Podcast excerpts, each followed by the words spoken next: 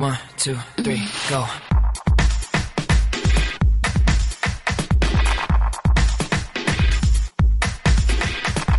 feminist, Mormon, housewives. Hello and welcome back to another episode of the Feminist Mormon Housewives podcast. Feminist. I'm your host Lindsay, bringing you another episode in the Year of Polygamy Housewives. series where we try to understand the practice of Mormon plural marriage and learn the history and see how it affects us today. And I'm excited to bring on a guest. Uh, you might have heard of her. Her name is Kate Kelly. Kate, can you say hello? Hey, thanks for having me. Kate, I brought you on to talk about polygamy. Yay. Hooray! So Kate's going to be on a few more episodes. We're going to talk about human rights, but that one's going to be in the queue for a while because we have a backup of regular episodes I got to get out there. But uh I've been wanting to do this episode with Kate for a long, long time because I don't know if you know this about Kate, but she loves the topic of women's suffrage, especially in the United States, correct? true, very true. And we want to talk about how it interacts with Mormon polygamy. I've been sort of teasing this in other episodes, but Mormon polygamy and suffrage are really connected. Yeah, it's it's kind of crazy actually. Um, how tied they are. Well, Kate, first let's let's give everyone a sort of background of why this is such an important subject to you. Do you want to tell us about that? Yeah, actually, this is a little more touchy feely. I want everyone to remember that I'm not a historian. I'm a human rights attorney and an activist, but I'm not a historian. So if you hear any mistakes, just leave it in the comments because there probably will be mistakes. But actually, I've been listening to your uh, Women in Polygamy series and I just, I love the podcast. I listen to everyone and I pretty much hate all other Mormon history. Like I'm just not interested. And I realized the reason I was thinking like, why do I just love Lindsay's podcast so much? and I realized like I'm just tired of hearing stories by men about men. Like I'm just tired of it. I'm not interested. I don't want to read books by men. I don't, you know, it's not like I don't, yeah, I, I appreciate what they have to say and, but I'm like, I think I need to spend like the next 30 years listening to stories about women. And then when I'm 63, then I'll go back. so I just really, really love um, hearing stories about women. And I'm not that interested in other types of history, but I love, love, love suffrage. Um, Yeah, well, and I just have to say for me, and thank you for listening to the podcast, Kate. Uh, for me, it's really, what I really like about it is I'm surprised at how much I draw out of every single person's personal experience. There's always something that I'm like, hey, that's like me, or I can relate to that, or what can I learn to that? And I never really felt like I had that experience listening um, to history about like say Abraham Lincoln. I was inspired or whatever, but I didn't relate to it. And I'm and I'm wondering now like is that what men have done? They just like internalize they can relate to a story about men because I just that's not what I did. So Well, and like, you know, when you're the protagonist of every story, when you're a young boy and you're in primary and every story is about people like you, men, saving the day or being brave or, you know, doing all these things, of course you're going to think that you're capable of being brave and, and courageous and all these other things. Whereas women, like, where do we hear those stories? You know what I mean? Like some Yeah. very famous people we're going to talk about today, like very key to the suffrage movement, uh, you'd never heard of, probably. And, you know, I don't know. I just, I just, I, I'm very interested. I went to a law school that was founded by two suffragists. They founded the law school, uh, because women weren't permitted to attend other institutions. Uh, one of them actually got a degree at Howard University because Howard was a traditionally black college and they allowed women, even white women, to attend. And then she started her own law school for women at the turn of the century, which is just crazy. Um, and so those are the kind of stories that I'm very, very attracted to. And I went on a, I went on a, uh, this is very, very, very nerdy, but I went on a feminist history tour with my husband in upstate New York. And we went to a lot of different sites about women's history, including the Susan B. Anthony House, um, which is in Rochester, New York. And in Susan B. Anthony's room is a black uh, silk brocade dress. She only wore black, and it it was a gift from Mormon women on her 80th birthday. And cause there, you know, there was a cottage industry of silk makers in, in Utah that Brigham Young started and they sent that silk to Susan B. Anthony to make her dress. So there was that. a lot of connections. Yeah, it's amazing. Like if you have a chance, you should go. And if not, look it up online because it's really, really cool. Yeah, and you know the sad thing about about this to me is when I found out about this, I was super proud of it. It wasn't, you know, the sort of history you find out about and you're shocked and it's face shaking, but I was shocked and it was really sad to me because it was, you know, uh, Mormon women today kind of struggle with the term feminist. And I grew up sort of hearing about pioneer women like this. So that wasn't shocking, but kind of awakening myself to the divide of then and now and how different it's become. That's the sad thing to me. Yeah, that's actually, you know, the, the period we're going to talk about today is actually kind of some people consider the golden age for Mormon women because of their role in the church and their role in society. And they were so high profile and they were so important. And so it's actually gone, in my opinion, downhill from there. So well, so bring anyway. us in. Let's start with um. let's start. Can oh Yeah. before we start, I do want to say that I've asked Kate to also come back. We're going to talk about individual suffragettes later on because I want to highlight their lives too. But I've got to finish this series first. So, and Kate's going to be my like researcher on this. Uh, she's she's done this great outline. So we are going to get more in depth to these other women um later on. So stay tuned. So I wanted, yeah, I wanted to just give a little bit of context about the, and you've talked about this in other podcasts, but about the time period that we're talking about. You know, on this feminist history tour that I did, I went to the grave sites of Susan B. Anthony and Frederick Douglass. Frederick Douglass was an abolition leader and they were really great friends, but also very divided on the issue of race. Um, so I guess they were frenemies. and if you think about upstate New York where the suffrage and the women's movement started, it was this really crazy, interesting, like amazing time where there was a confluence of all these different issues, suffrage, abolition, you know, the Underground Railroad went through there. It was the last stop on the way to Canada. And there were a lot, like the country as a whole was deciding who is a city, who's a citizen, who gets to vote in a lot of ways. So in 1863, we have the Emancipa- Emancipation Proclamation. Um, in 1865, the Civil War ended, and then we get the 14th Amendment in 1868. So that's um, all persons born or naturalized are into the United States. So basically, if you're born here, you're a citizen. And at this point, you got to keep in mind, like a lot of people, aside from the Native Americans who were obviously here first and were the only naturalized citizens, other people coming were from other countries. And so then we get the 15th Amendment where people get to vote and they're not banned based on race or a previous condition of servitude.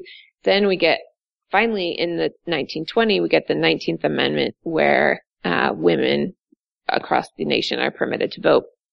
So we have all of these different questions about uh, race and slavery just ended, you know, within all of these people's lifetimes. And, you know, we have also the question of sex. We have, you know, people like Ida B. Wells, Barnett, who was a suffragist, but also was born into slavery and was the founder of then the NAACP. And we have, you know, a lot of clashes between all of these groups. So it's very complicated. You know, in the suffrage parade, there's a, there's the big famous suffrage, suffrage parade that Alice Paul planned. Um, and in that parade, the women of color were asked to march in a segregated unit. Um, and Ida B. Wells, she refused to do that and she slipped into the parade elsewhere. So there were, there were just a lot of really, really complicated questions going on at the time. And at the time, there was a huge national cause of anti-polygamy. And you've talked about this and the anti-polygamy legislation just previously in an episode. But if you think more, the Mormon moment is happening now, it was actually happening then, I think much more. Like Mormons were huge in the news. Everyone was really fascinated by polygamy. There were books about it. There were articles about it. Like it was being written about in the New York Times. There was legislation in Congress. So Mormons were very, very much on the national stage and in the national dialogue. Well, I, Uh, wait, I want to back up on one thing you said because our community is talking about this right now, especially feminist Mormon housewives and how white feminists deal with issues of race and it's a tension, right? And of course, it's always been a tension. You can read essays of black American women talking about white feminist issues. So, of course, this is an issue for suffragists dealing with issues of color. Can you just tell me why they uh, would keep it segregated? So their thinking was the vote was for white women only, or what was that Well, about? the the big in my understanding the big clash um and we can you know basically there were initially so I'll, I'll just go into the suffrage a little bit into the suffrage movement so we, I can help people understand what the clash was so the national suffrage movement started with the 1848 convention in Seneca Falls so that's one of the places I went on this history tour it's in upstate New York So in and they had- 48, you got to think the Saints are heading into winter quarters and heading over to Salt Lake City. Right, Yeah. right. I mean, actually, Palmyra is very, very close to Seneca Falls. So at that point, of course, Joseph Smith has had already left and and moved out. He he moved to Kirtland in 1831, but it was actually very close. They're very tied. And so they had the first convention in Seneca Falls, and it was you know designed to discuss. They, they said a convention to discuss social, civil, religious condition and rights of women. And so they had this convention, and then in 1866, at the 11th convention, they kept ha- they kept having that every year. They formed the American Equal Rights Association. So that was the national the national organization. However, in 1869, they split. So there were some suffragists, like very famous ones, Susan B. Anthony and Elizabeth Cady Stanton, who opposed the 15th Amendment unless it included the vote for women. So they didn't want any amendment to pass unless it included the vote for women. There were a lot of reasons why. They, it's very hard to pass an amendment to the Constitution. They felt like that would defeat them. They felt like if black men got the vote and women didn't, uh, it would, it wouldn't help their franchise. It wouldn't, you know, black women still wouldn't have the vote. And so they opposed the 15th Amendment period. So they founded what's called the National Women's Suffrage Association. There were other women in the movement like Lucy Stone and Julia Ward Howe who were staunch abolitionists. Actually, Susan B. Anthony and Elizabeth Cady Stanton were also abolitionists, but the other group were staunch abolitionists and they supported voting rights for black men and they thought that the 15th Amendment wouldn't pass if it included the vote for women. And so they thought it would put it in jeopardy. So they were willing to support the 15th Amendment without, without the, uh, votes for women. So they split. I mean, you know, you think in Mormon feminism today, like there's all these different, different groups that do different things and some people do one thing and some people do another. And I think a lot of people think, oh, we have to stay, you know, totally united or we'll never achieve equality. I'm like, ah, you know, sometimes you just do different things and it's fine. so, and that happens in every movement. So they split. The, the, the, the national organization split into two groups. One supported the 15th Amendment and one did not. Um, for obvious reasons, most of the black, uh, suffragettes supported the American Women's Suffrage Association because they, you know, because it supported the enfranchisement of black men who are their husbands and brothers and they wanted them to also get the vote. So there was a huge divide and that's why I say, you know, um, Frederick Douglass and Susan B. Anthony were really divided on this issue because it's not that she didn't want him to get the vote, it's that she didn't want him to get the vote and her not to. And so at, you know, and at this point, black women were, you know, and black suffragettes were in a bind because if both didn't happen, then they would never get the vote. And so, you know, they, they joined more with the American Women's Suffrage Association. And there were also, the other difference was the national organization as opposed to American. The National Association wanted to do a national constitutional amendment and the American group that supported black men's suffrage, they wanted to do a state by state campaign. So they had different tactics. One was um, really focused on the state by state um, movement and then the, the Susan B. Anthony's were focused on uh, the national, you know, just one constitutional amendment. So as you can see, because the group split and because one supported suffrage for black men, there was a huge divide and, and women of color, uh, were really caught in the middle of all of this. And so I think, like you said, there's, there's still very real and deep problems with racism within the feminist movement. And I think it has some pretty deep roots based on, based on this. Yeah, and uh, in an upcoming episode, I'm going to be talking about some of the the Mormon lynchings that happen, which is a really it's going to be a hard thing. But of course, this would be an issue that would that we that we're still dealing with today, and more it would like you said, Mormon women are kind of the pawn, the political pawn that's caught in the middle of all of this, right? Well, and yeah, and I mean, Ida B. Wells, the one I talked about earlier, who was a suffragette, she also was an anti-lynching activist, and she was, you know, just summarily courageous um, to be a, a woman who was born into slavery, who led an anti-lynching campaign and was a suffragette. Um, I mean, she was an amazing woman. She was not Mormon, but I think, you know, it's, it, like I said, a lot of women just get caught in the middle of, of all these things, including Mormon women, as we're going to talk about. And it's just, just a real struggle for women to speak for themselves, to assert themselves in all of these like very complicated political dynamics. And actually in 1890, the same year as the manifesto, ending polygamy, the two groups that I, that I was talking about that split, the American and the National merged because, like I said, the 15th Amendment had already passed. So that was behind them. Black men got the vote and they merged together to, to join.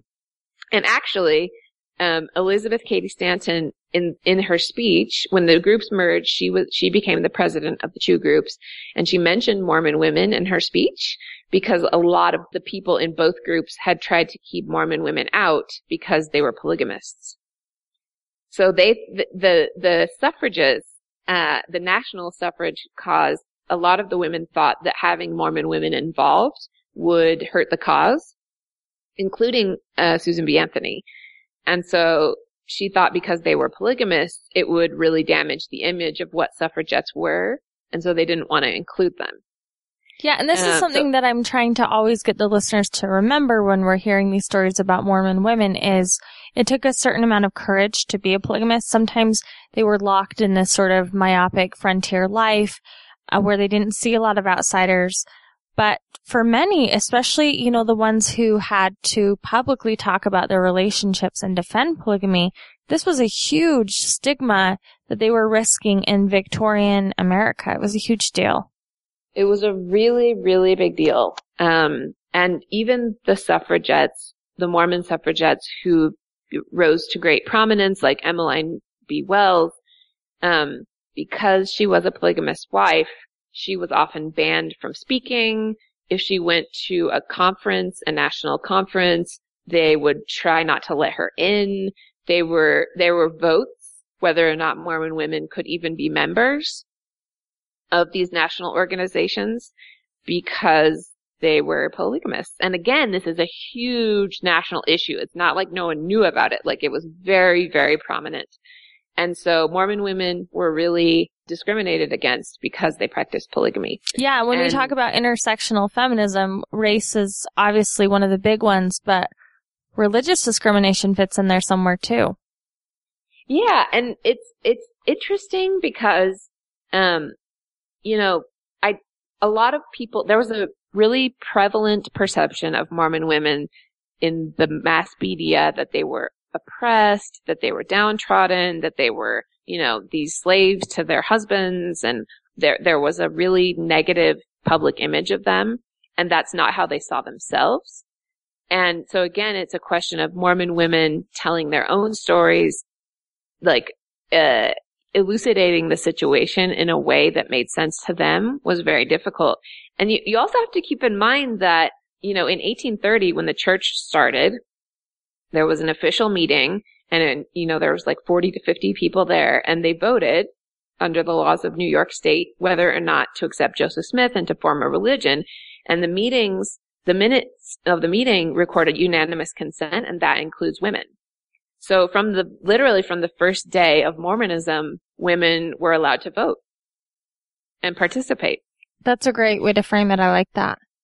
And so it's, it- there's this national perception of them being oppressed and downtrodden, and there's their individual perception of we live very complicated lives, um, where some of us are the seventh wife of one man, but within our tradition we feel respected. And we feel like we have a, more of a voice than a lot of other women. You know, a lot of religions started with no input from women, um, but that wasn't the case for Mormonism. And so it's this funny, it's this really funny contradiction where the national uh, stage sees Mormon women in one way and they see themselves in a very different way.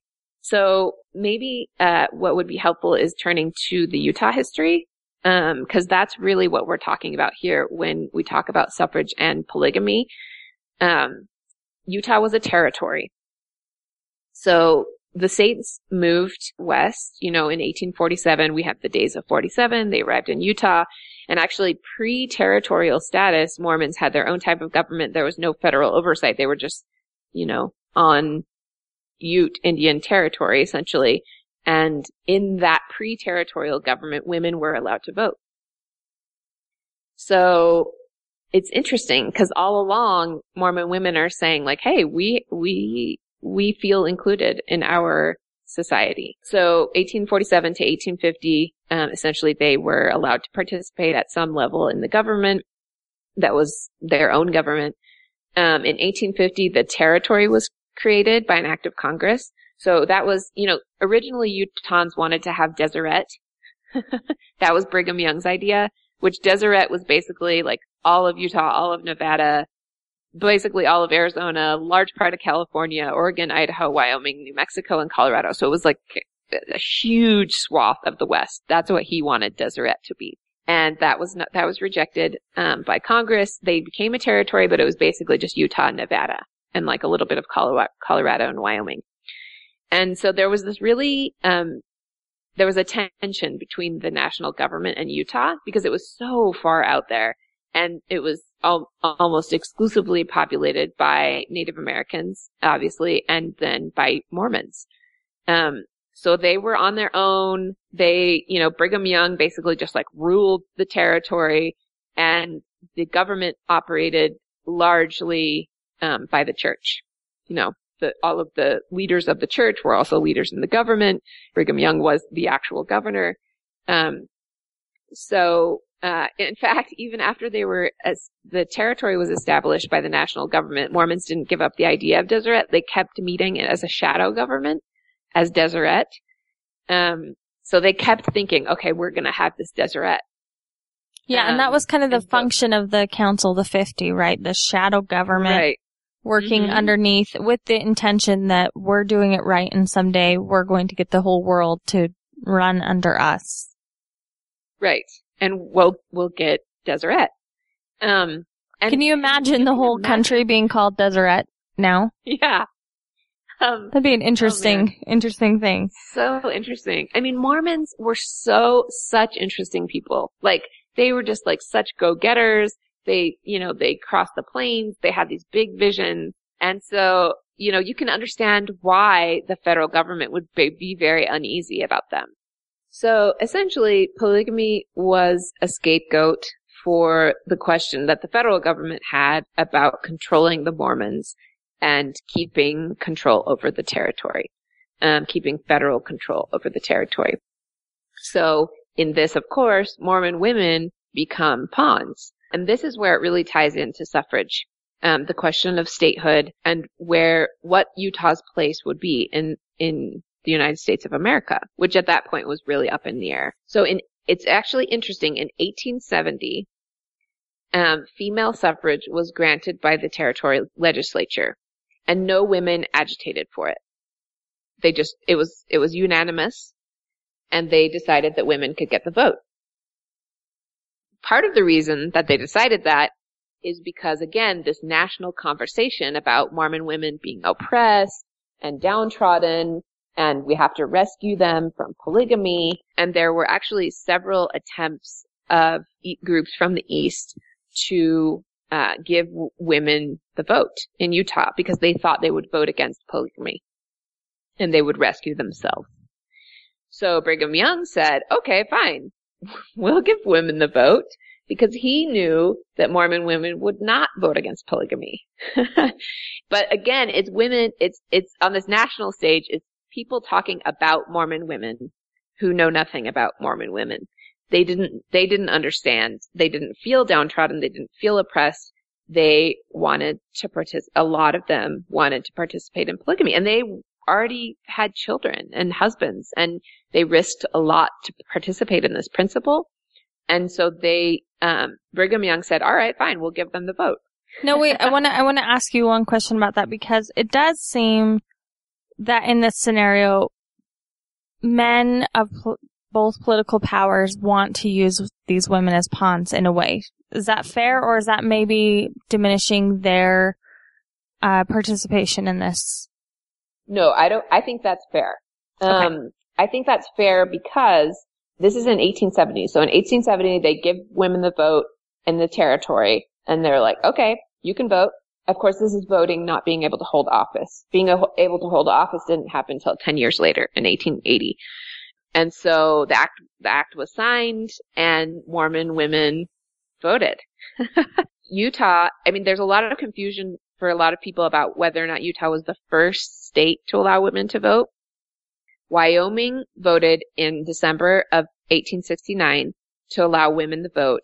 Utah, it happened on the 10th of February in 1870. So it was a few months later, but Utah actually had the first election happen after that.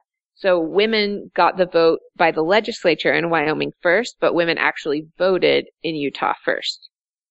So again, it's this crazy contradiction where everyone in, in the national stage is saying women, Utah women are so oppressed, but Utah women are literally the first women in the entire country to vote in an election. And that was Sarah Young. She's a grandniece of Brigham Young. She was um, reportedly the first first woman to vote. And so, you know, Susan B. Anthony called for women to migrate en, en masse to Wyoming and Utah. Probably mostly Wyoming because she really hated polygamy. But she's saying like, look to all these Eastern women, look, they have the vote. Like all these women in the West are actually like paragons of equality. And so she's pointing to the West and saying, look, they're integrating women in such greater ways.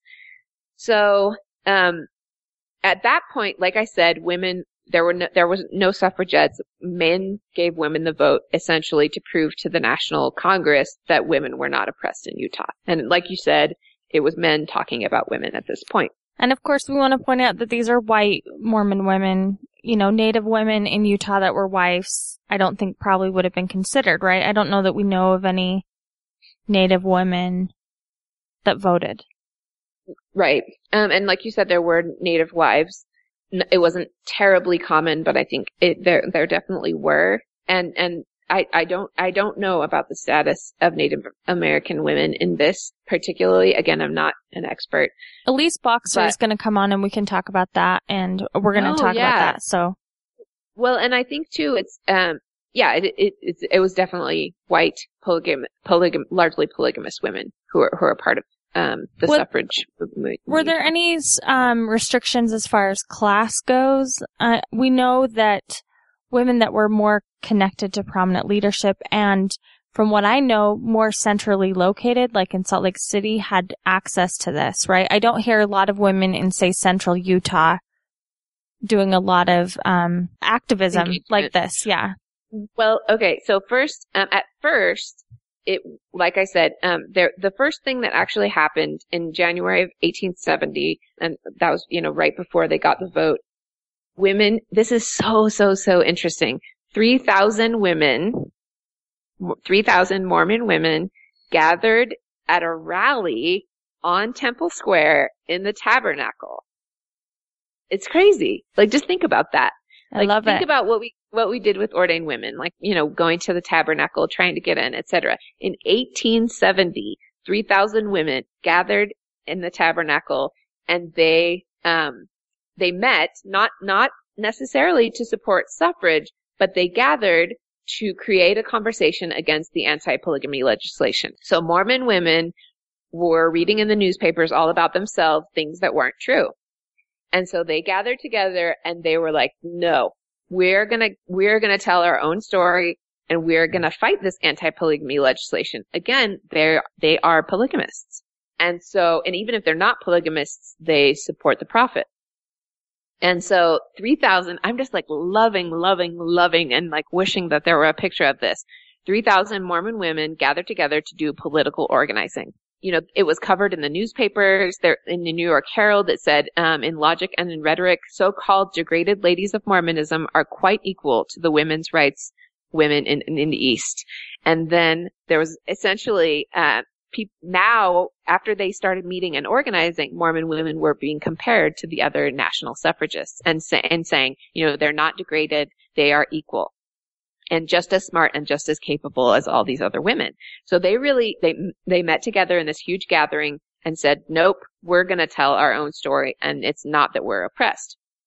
So it was super, super interesting. At that point, after they got the vote, they started organizing, not, not necessarily for suffrage because they already had the vote, but they started organizing to tell the true story of polygamy in Utah, what they felt was the true story. And of course, there were also women who were against polygamy. A lot of the, the non-Mormons in the area started fighting suffrage because they, they, you know, it doubled the voting population in Utah and they felt like that gave the Mormons too much control over the government. And so non-Mormons really started fighting against suffrage and they didn't want Mormon women to vote. So essentially what happened it, and, and you had a previous podcast about the Edmunds Tucker Act, but in 1887, so Mormon women got to vote for 17 years. In, in 1887, female suffrage was revoked by the, by Congress, by the U.S. Congress. So they had the vote for 17 years given to them by the territory, and then the National Congress took it away. And so again, Mormon women are these pawns in this political question about whether or not Utah would become a state.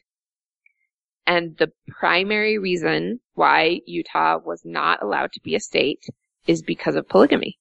So there were all these like debates in Congress about, you know, about uh, polygamy and about whether or not Utah should be a state and whether or not they should, could participate in the federal government at all, even as a territory.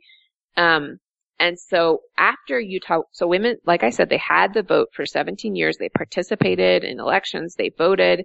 Um, in 1887, they took it away. And that's when Mormon women started organizing to get the vote back. They actually used, it was sanctioned by the church. They actually used the Relief Society to organize. So that's what, this, that was a really long answer to your question, but in, in 1887, it spread. It wasn't just in Salt Lake.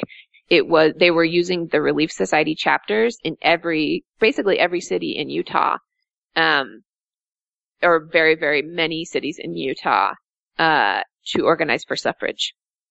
So it's, it spread not just from Salt Lake, um, but to a lot of other cities in, in, in the state.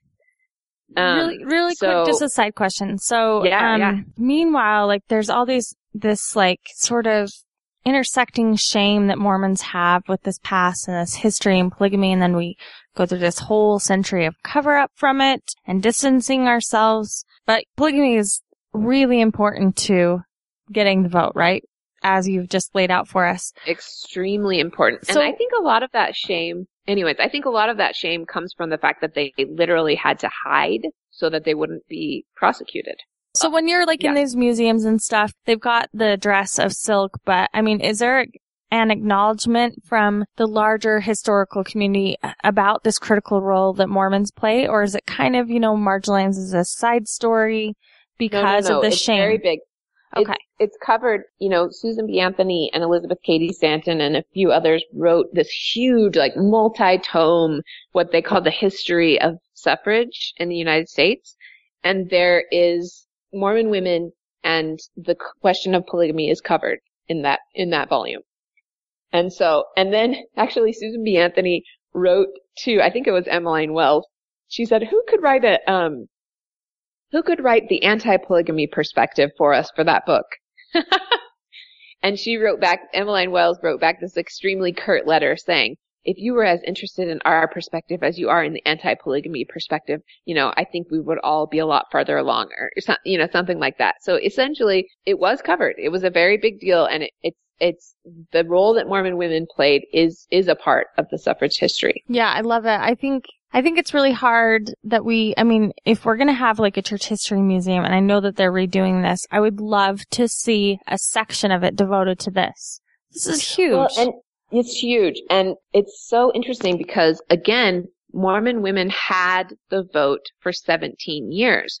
So when we get to the national stage, a lot of the arguments about, oh, it's going to destroy families and, oh, you know, all the typical arguments that people are still using to this day, um, to fight against women, the, the, the Utah case was used to say that's not true.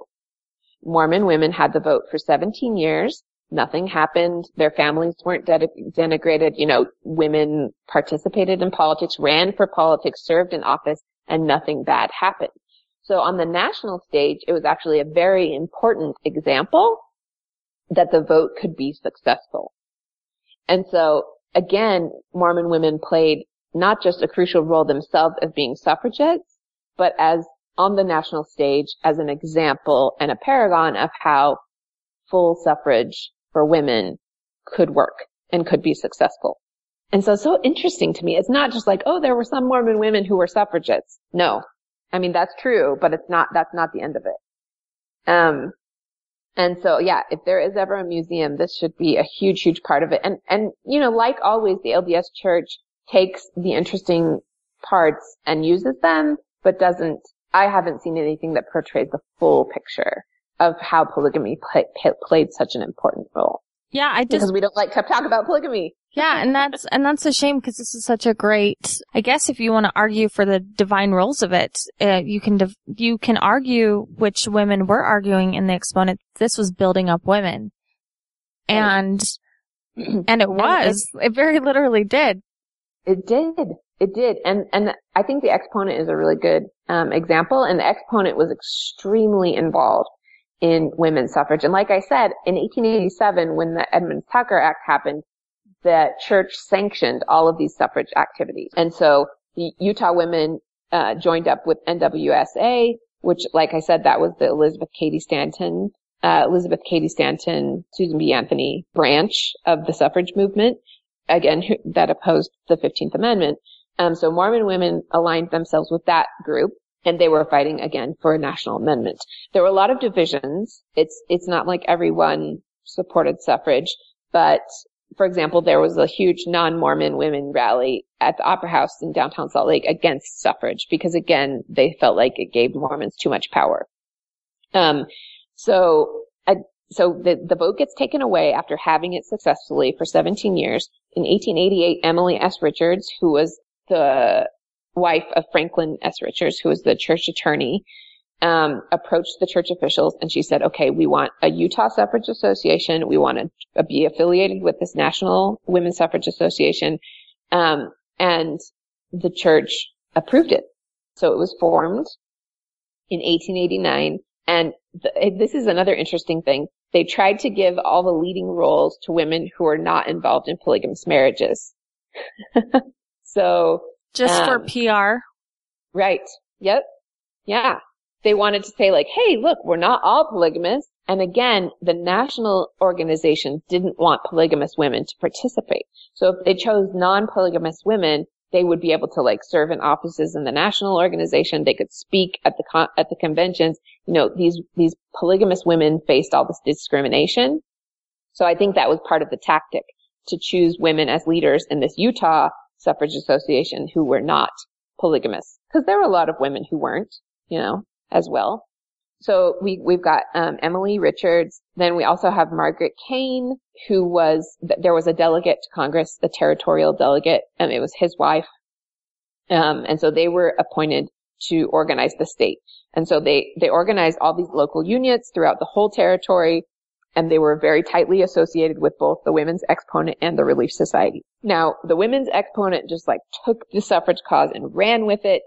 Um, with extreme zeal. They had tons of articles about suffrage. Suffragists were really, uh, they were reported in the news of the exponent. So they would say, you know, so and so went to this convention, spoke about this. It was a, it was a real badge of honor and like a very, very active time for these Mormon women. So, um, you know, we've got like Sarah Kimball, who, you know, started the original sewing circle in Nauvoo. She's saying like, you know, sisters are unworthy of the names we bear and the blood in our veins if we remain silent.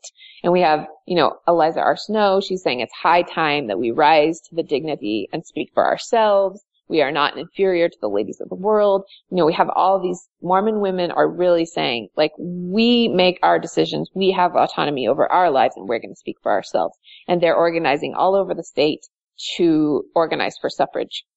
And not just that. I mean, they're, I mean, they've been doing now the Relief Society for a long time. They right. write yep. their, or, like, they have a proven known record for getting stuff done and doing it well. Well, and that trans, like the Relief Society was obviously founded in Nauvoo with Emma Smith and Joseph Smith said it was to be organized as a kingdom of priests, which Sarah Kimball is the one who pointed that out. But they have this like highly sophisticated organizing strategy. You know, Mormon women are excellent political organizers. They're also excellent public speakers that that was a big thing at the time. You know, Susan B. Anthony actually visited Utah and Susan B. Anthony would travel on train all across the country giving speeches because they had no other form of entertainment. So these visiting speakers were like a big part of entertainment at the time. And Mormon women would also participate in those because they were excellent public speakers. They were very skilled, like I said, skilled orator, orators. They were um, very highly politically organized and they had their relief society already uh, in place in every every place where Mormon women were. There was a relief society, and so that organization served as the backbone for all of this suffrage organizing, um, which is it was just like incredible, very very sophisticated for the time. And again, I think the national groups learned from the Mormon women how to organize, how to be community organizers, which was really really impressive. So Mormon women are getting organized. Mormon women are trying to speak for themselves in defense, largely in defense of polygamy. Um, but really the progress of the suffrage bid, the re- re- regaining suffrage in Utah was really stalled until 1890. So the church was facing a lot of pressure from the national government. They were not going to give them statehood until they abolished polygamy, period. It was not going to happen. So in 1890, uh, there was an official declaration to end plural marriage, which again, I mean, I, I think you do a really good job in these podcasts of, of conveying nuance because they had been fighting so hard, all of these women, to defend themselves against the federal government, against the suffragettes in the East who thought that they were oppressed and, you know, discriminated against them. And then 1890 comes and they're like, okay, never mind. We're not going to do polygamy anymore. So it was really abrupt, very difficult transition. And they were already married. Like they were already married. They already had children. You know, this was a very, very complicated legal, ethical, and religious issue. Especially really, years and years and generations of complicated relationships with the federal government. Oh my gosh. Yeah. So they caved and there was a revelation and they ended the practice under much duress.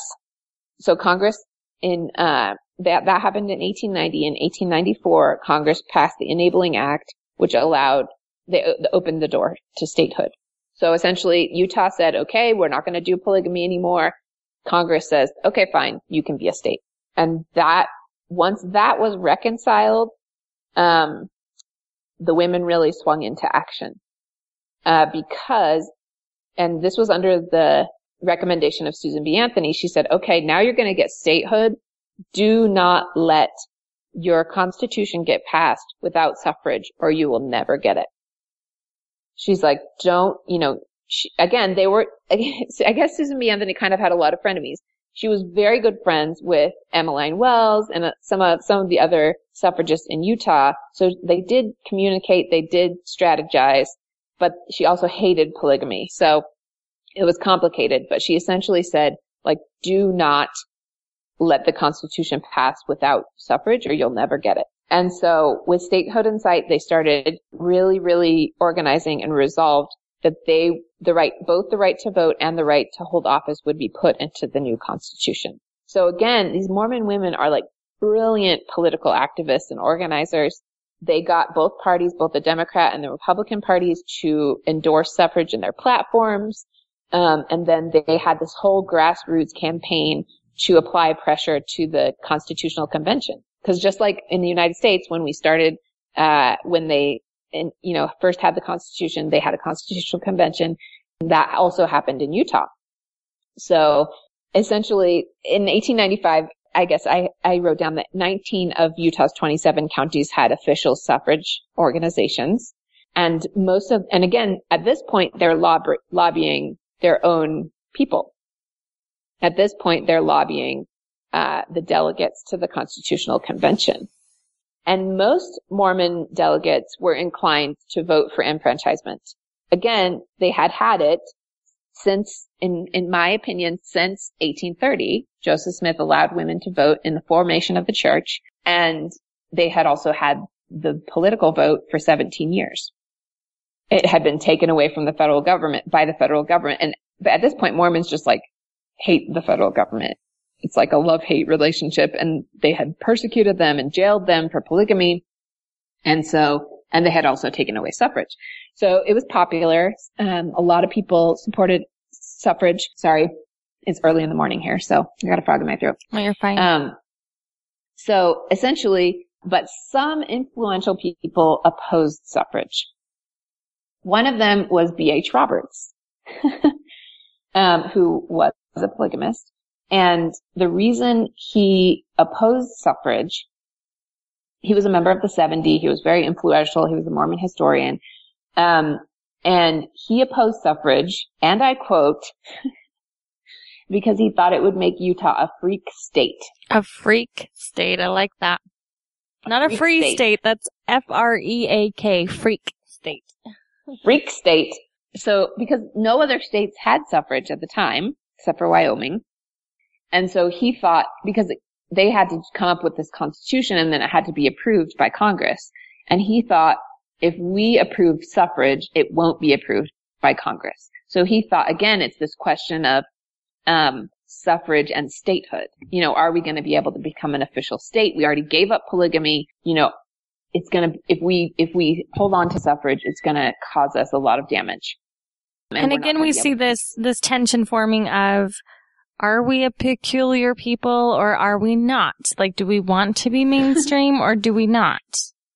Well, and the irony of it is, like, he's a polygamist. and he's saying the reason we're going to be a freak state is because of suffrage. It wasn't because of suffrage. It was because of polygamy that we are a freak state, you know.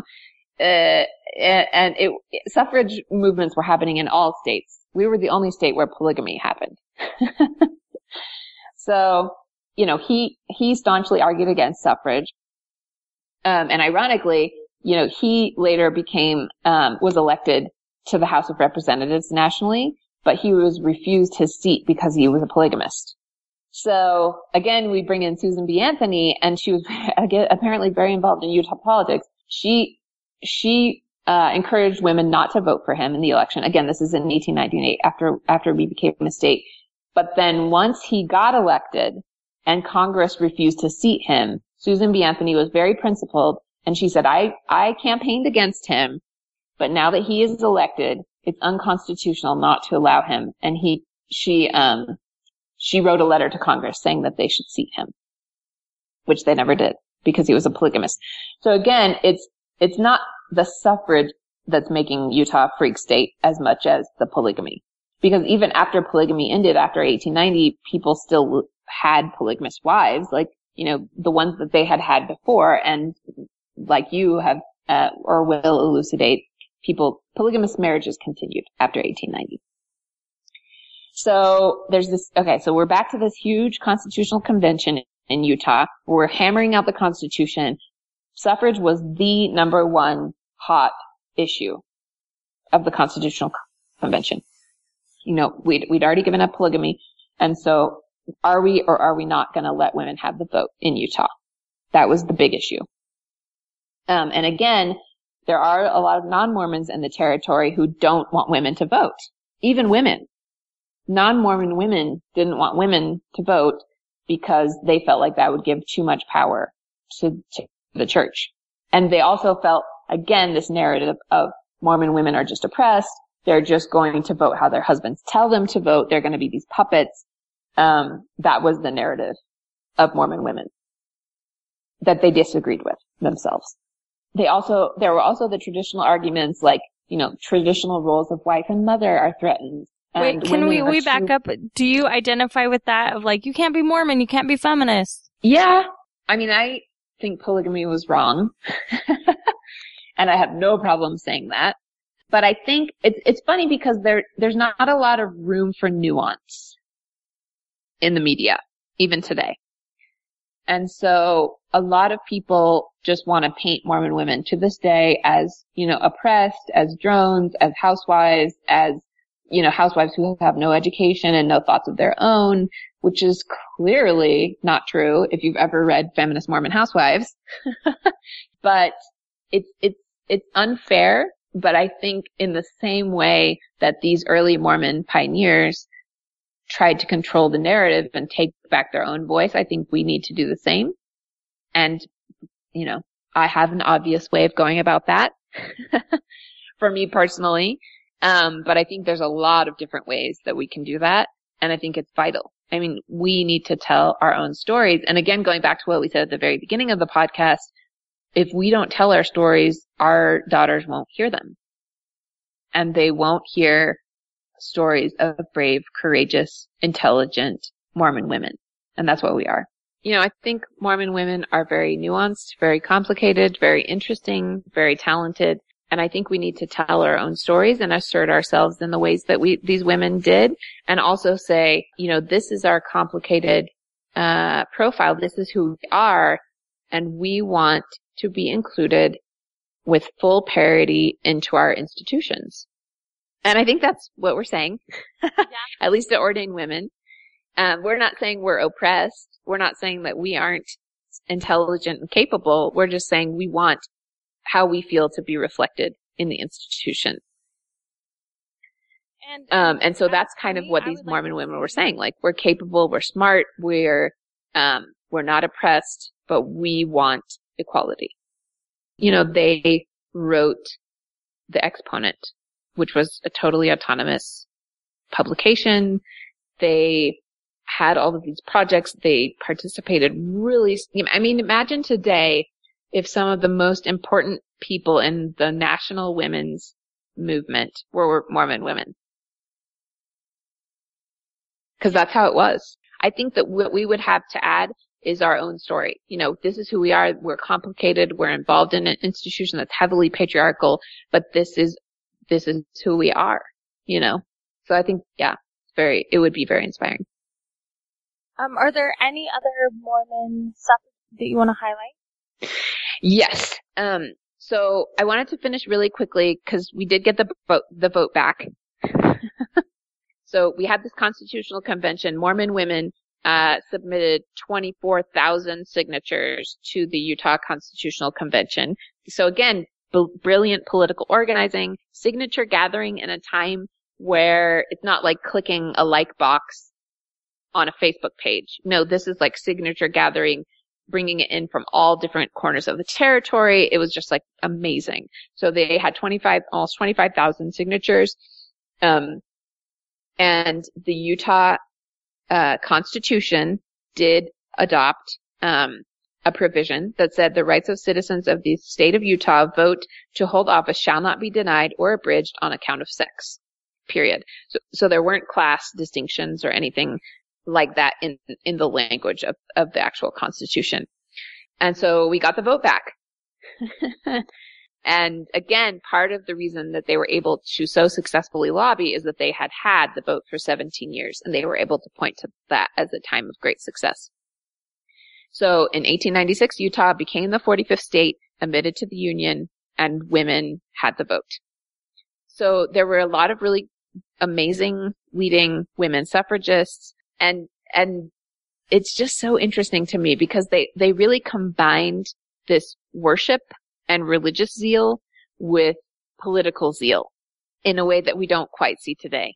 You know, there's a suffrage song that they wrote to the Hope of Israel and essentially it goes, women rise, thy penance o'er, sit in the dust no more, seize the scepter, hold the van, equal with thy brother man. So they even turned hymns into suffrage songs and really combined, like I said, the, the Relief Society was also very combined in these political issues. The whole, the, the whole verse goes, freedom's daughter, rouse from slumber, see the curtains are withdrawn, which so long thy minds has shrouded, lo, thy day begins to dawn. Women, rise, thy penance o'er, sit thou in the dust no more, seize the scepter, hold the van, equal with thy brother man. Ah, it's just so powerful. And then when you think about the curtains are withdrawn, you know, and just recently in conference, we had a, a talk from Neil L. Andersen comparing, you know, women sitting in a room and the man has to withdraw the curtain in, for, in order for them to partake in the sun. Like how far we've come backwards, in my opinion. You know, you have women writing these amazing things, participating in suffrage, doing all these um, amazing activi- activism and political organizing, and and now what what do we have? You know, I don't I don't I think we've we've gone backwards. So I just wanted to really briefly touch on um, some really prominent uh, connections. So again, Susan B. Anthony, she had visited Utah when she came in 1895. Anna, uh, it was her and Anna Howard Shaw. They visited Utah, and they, the women, again, these amazing organizers, pre- presented a petition of 13,000 names from Utah women pledging to support national suffrage. So at this point, Utah women had already won their own battle, and so they turned to the, to the national suffrage and supported uh, national suffrage again as this great example of how women could successfully have the vote.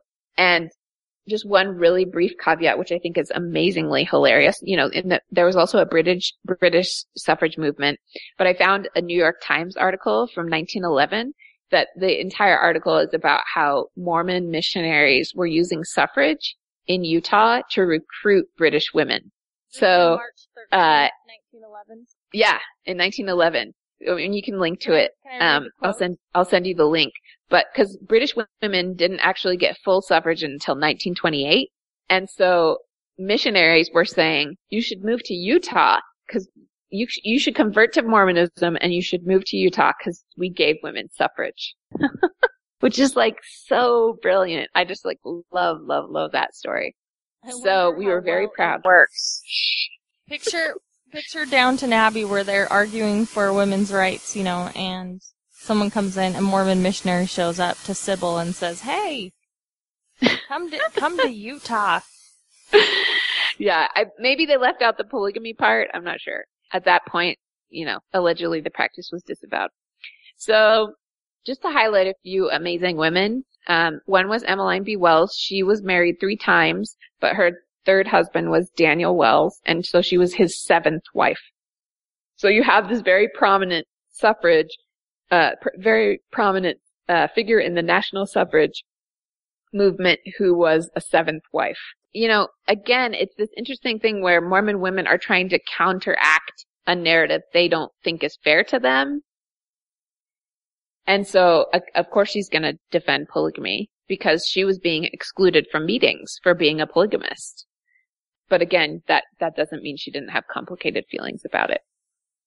But again, it was a political move. It was, it was very tied to the politics of it all. So Emmeline Wells, she, uh, she participated in the Women's Exponent. Uh, she was editor. Uh, she was a very prominent national figure. She went to all these different um, National Women's Suffrage Association conferences in Washington D.C. She spoke many times. In public, again, she argued that polygamy gave women freedom. So that was a big um, talking point for these suffragists who Well, who participated in in her life, it polygamy really is did. that it gave them freedom. It really did in her life, right? Like, Right. I mean, she could travel. She could, um, you know, she, if you have seven or six other wives to, cause uh, when you think about it at the time, it, it is complicated because if, if the whole 100% of the, um, burden of rearing children falls on you, it's not like they had equally shared parenting or cooperative parenting back then. It was, it total, it 100% fell on women. And so how could you be like a national, um, public speaker and go on like a speaking tour if you had to take care of your children. So there were other wives to help out. And, and in some polygamous marriages, like you've talked about, the wives supported each other and, and really helped the other women achieve their goals. So in some ways, that probably was true. They probably did give her some measure of freedom. and uh, in fact, Martha Hughes Cannon, who I want to talk about just really quickly next, she said, she said that if a husband has four wives, she has three weeks of freedom every single month. Oh wow. So she, Wow. she said that in the San Francisco Examiner. So she told a reporter, like, it, because my husband has more wives, I have freedom. You know, and that's interesting because I feel like in some ways these Mormon suffragettes started to see polygamy as like the solution to the same problem. Like Victorian women in the West were living with the same idea of women as property and dealing with all of these sort of sexist issues. And uh, the vote was obviously a solution to, to start attacking those issues. But Mormon women thought, well, maybe we can use polygamy. You know, I don't know if it was that conscious, but they were also trying to solve the same problems within their own framework. I think it's an interesting tension there. Mm-hmm. And like it had a lot of, first, again, it was very, very complex. And I think you're covering that in this entire series. It can't be covered in one podcast, but in, for some people, it did free them. I think that's true. I mean, if you were a woman in 1888, you didn't have a lot of childcare options. You didn't have a lot of career options. But this Martha Hughes Cannon became a physician and her husband supported her in going to medical school. And, you know, she was the fourth of six wives. And, and he was 23 years her senior. So would she have be able to come a, would she have been able to become a doctor? If she hadn't had other polygamous wives to take care of her three children? I don't think It's, so. it's likely no. And, and I should point out she too was tortured with her marriage quite a bit and which makes it another sort of interesting side note is that polygamy freed women so long as it sort of made them women that were not tied to marriage anyway. Do you know what I'm saying? Like Mhm. Mm-hmm. if they were locked into a monogamous marriage, the responsibilities were a lot heavier in a lot of ways.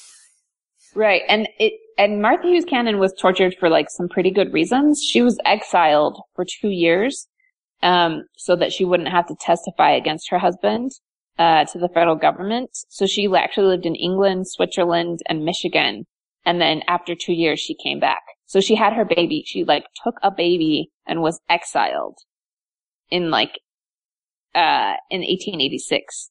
So that's like a crazy ordeal to have to go through a, as a, know, as a woman. Live as a single woman abroad. Vacation. You can you can look at it however you want, right? She was Right. on a nice Yeah. world tour. um, so, so she, she returned to Utah again. She became a doctor. She was actually a featured speak, speaker at the Chicago World Fair in 1893. Um, she, she became very prominent on the national stage. Um, in no, on November 3rd of 1896, uh, Martha Hughes Cannon became the first female senator elected in the United States of America. So she was not only a doctor, she not only got elected to the state senate, she also beat her husband. He was on the same ballot. She ran as a Democrat, he ran as a Republican in Salt Lake County, and she won. That's amazing. It's crazy. Like just, it's so, so interesting. So in- the Salt Lake Herald, they, it, it said, it's this amazing quote. It says, Miss Mattie Hughes Cannon, his wife, is the better man of the two. Oh, I love it. So she won. She, she served two terms in the Utah state legislature. And then at the end of the second term, she actually had a baby while in office. Fantastic. So good. Um, okay, so last quote from her, which is just like so, so, so good. Um, she traveled to Washington DC, um, and she spoke and she said, somehow I know that women who stay all the time, um, home, stay home all the time have the most unpleasant homes there are. You give a woman who thinks about something besides a cook stoves and wash tubs and baby flannels, and I'll show you nine times out of ten a successful mother. Wow, look at that Mormon feminist. Isn't that crazy? I love She's it. telling people she's talking to a congreg- congressional committee in 1898 and she's like, if you don't think about anything else besides the home, you won't be a successful mother. I think, you know, and as a human rights attorney, I think it's interesting that in almost every other sector in society, women have progressed in education, in political representation, in the workforce. But religion, and particularly our religion, is one of the very few places where I think women have digressed. Yeah. No, her it's- story is great. This is fantastic. Oh, it's so good. Um, okay. So the very last, I want to end on this amazing, amazing note. Um, so, uh, again, Martha Hughes Cannon first, again, Utah, I think it's just so crazy to think about. Okay. Utahns, Utah Mormon women were the first women to vote in the United States of America. Uh, they were the first senator elected uh, in the United States of America was Martha Hughes Cannon, a Mormon polygamist woman. Um, and the, the craziest story of all, or one of the most amazing, in 1912 in Kanab, Utah, which is in southern Utah, um, they made history for the first time in the United States of America. The entire board, including the mayor, was comprised of women. So Mary uh, W. Howard was the mayor uh, who actually that was an assumed name because she used a fake name to escape polygamous persecution. um, so she was the mayor, and then there were four councilwomen: Vinnie Jepson, Tamara Hamblin, Blanche Hamblin, and Luella McAllister. So it was the so we had the first woman to vote, we had the first female senator, and we had the first um, uh, town council entirely comprised of women in the United States. I love it. Yeah. Look what Mormonism could do. ah, so cool. So eh, they they served a full term. They did all kinds of things. They did all kinds of interesting legislation in the town, and uh, three of the five women gave birth while in office. Uh, and when they finished their term, they hoped that women would replace them, but they were replaced by all men. Wow. So crazy. I- Like, I just love it. So rich and complicated. Yeah, I mean, I, I think, I mean, I don't know if we're going to talk about it in this series, but you know, the war really changes a lot of things. It makes our culture sort of entrenched to this sort of domesticated separation of roles and all of that. But to see what we could accomplish, to see how it empowered women like this, I, I think that that kind of gives us, shines a light on our potential you know, and Mhm. turning our hearts to our fathers, turning our hearts to our mothers, so to speak, and seeing Absolutely. who they were. And I think, you know, it's every, it, this happens in every movement, actually. Women are very integral to every movement, every revolution, every, you know, you, you even see this in the Egyptian revolution that happened. Like women were very, very active. And then once the revolution is, is successful, women get pushed aside. Um, I think that's probably somewhat true of, of Utah history um, when when we were, when we were battling the federal government, when we needed women so desperately um, to prove that we weren't oppressive, they were useful, um, and they were allowed a lot of leeway. And also, when you imagine like the the the frontier, just like how the frontier existed, it was basically like the Wild West. Um, so control and domination of women was not your first priority. Um, but as we became more established, as we did achieve statehood, you know, I think that's part of the reason Susan B. Anthony said, like, do not let the Constitution pass without women being included in it because you'll never get it after that. And so I think she was right. You know, for all of her flaws and, and for all of these other things that we've talked about, she was right.